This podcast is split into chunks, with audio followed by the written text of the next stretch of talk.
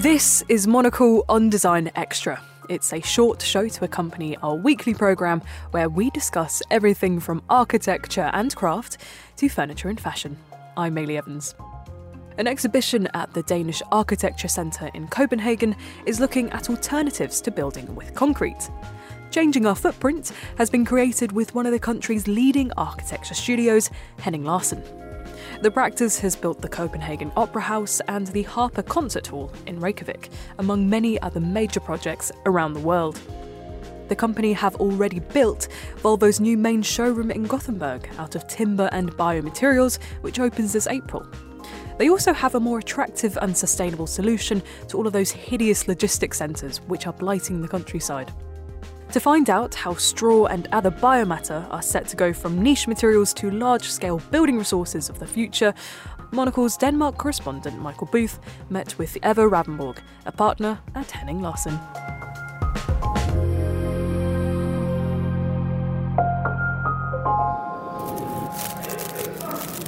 Am I the first person to make a, the three little pigs joke about building out of straw? No, and I think you are definitely the first one to make a kind of a little scatter around. I made a bit of a mess there with the straw.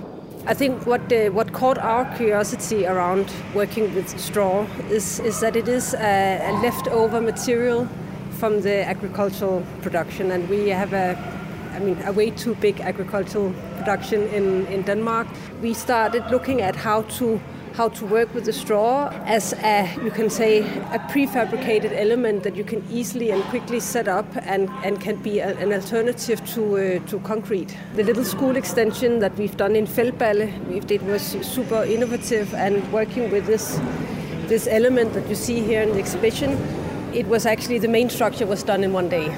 Wow. How big is that school? The extension? It's, the extension is uh, 300 uh, square meters, so it's not uh, massive, but but still, uh, you know, it took a couple of trucks and they delivered all, and it was uh, it was raised. What is really interesting about the straw is that it's it's incredibly good. It's actually eight times better than timber to store uh, CO2. Obviously, the thing that springs to mind when you talk about building a house out of straw is not just the three little pigs, but you wonder why the wolf didn't, you know, burn the house down rather than blow it down. How, are, how is straw and all these other kind of biogenics, how are they fire resistant?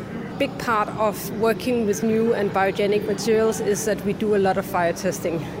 It's, it's like we, we check in quite often uh, and do mock-ups. Uh, I think you see one down there. Oh yeah, it's like a, ten, a picture of a, a 10 meter wall yeah. made out of straw. Yeah, and then you basically you Set put a fire on yeah. on the bottom and you see how quickly it spreads. And obviously it, it does burn, but slowly, right? Yes, exactly. Some of the tests we're doing at the moment, where we are also looking at not only straw but other agricultural uh, products or byproducts, hemp, tomato leaves, and, and all sorts of things. And, and we test actually how um, how quickly do they burn, and uh, they perform. At the moment, it looks like better than more conventional mineral components. Now, you, your exhibition is already very, very popular. It's a little bit yeah. noisy here. Let's see if we can find a quieter spot yeah. to hear more about it. Just as going up to our quiet place, we've, we've gone past an extraordinary circular wooden uh, framed building. What is this? This is a, an exhibition uh, center for Volvo. This is Gothenburg, and um, we, uh, we just uh, handed over the keys uh, last month so the whole structure here is timber, and uh, then it's actually um, parking garage underneath that we then created this uh, mountain around. But the Swedes, it seems to me, are way ahead on this, ahead of the Danes. Danes don't have a tradition of building with timber. They're they're brick people, right? Yes, Danes are brick people. But the Danes, I've often heard, they say, well, timber wouldn't work in our damp environment. Yeah. Our climate isn't suited to it. Is that true? Well, I think at least that's what you need to uh, to make your precautions around when you design in timber or in biogenic materials. But that's a part of the innovation that we're looking at at the moment. It's easy to say no straight up and say it won't work because we don't have a tradition for it. But then thinking about it again, we do have quite a long history of working with timber. And if you look at old Copenhagen, there's a lot of combinations of timber, of bricks, of clay. If it if it was only brick, you can say that was a predominant, but I think it's actually been a monoculture within concrete, and there's a big lobby around the uh, manufacturing of, of concrete in Denmark, and I think that has really influenced everything you've seen built in the past I don't know, 30 years or something in Denmark. Well, let's go and talk about that because I understand that's the basis of this Yeah. exhibition, right? Let's go upstairs and find Yeah. a, get away from these lovely Yeah. school children. So we were talking about Denmark's love of concrete, and Henning Larsen, the studio you work for, has been a bit guilty in that regard, hasn't it, in the past? Well, we have, just as so many others, used concrete in our buildings. And I think that is what we are moving away from to uh, not uh, erect concrete completely because it is a really sensible material in many ways, but it's the extent of it, the mono, mono use, you can say, of, uh, of just one concrete uh, or one material. And that is what we are trying to, um, to show in the exhibition.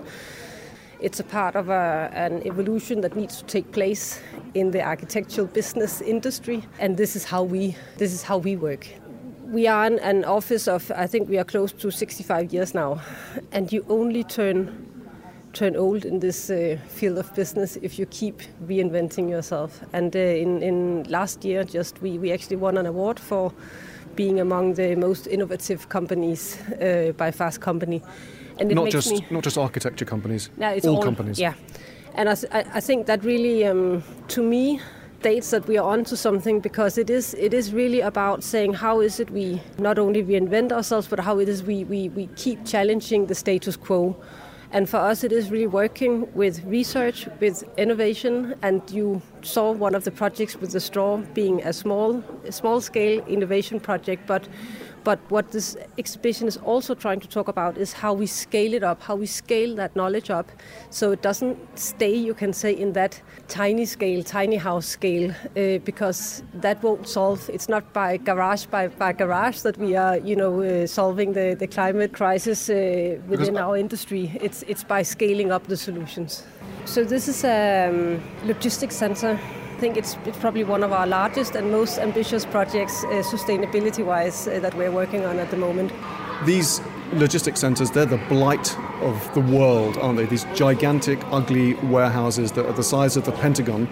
This one looks like a very elegant airport almost, and it's made out of timber. It's made out. The, the big terminal uh, is made out of timber. How big is it? It's uh, 155,000 square meters. Okay, so that's quite a step it's, up. Uh, it's, there's like uh, from one end to the other. There's uh, I think close to a kilometer or something. It's it's it's really uh, it's really large. It uh, it will uh, go on on site uh, if not uh, by the end of this year, then early next.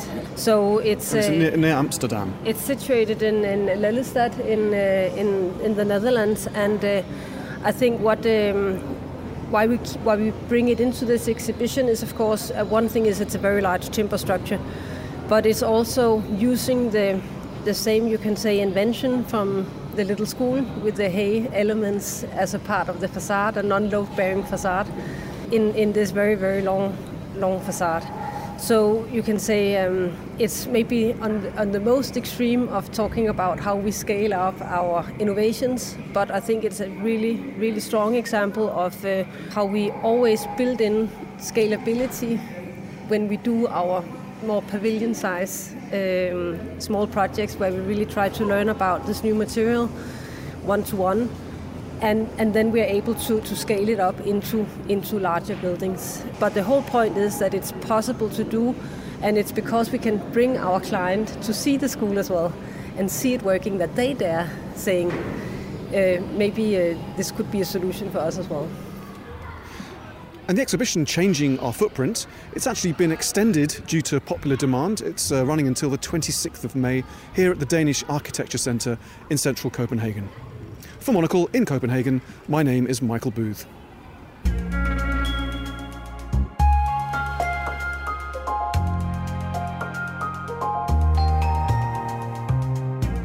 Thank you, Michael, and that is all for this week. If you're eager for more design stories, then listen to our main show, Monocle on Design, that is on Tuesdays at 8 pm London time. Or if you do prefer print, then you can pick up a copy of Monocle magazine. You can find it on all good newsstands now. Today's episode was produced by me, Maylie Evans. Thank you for listening.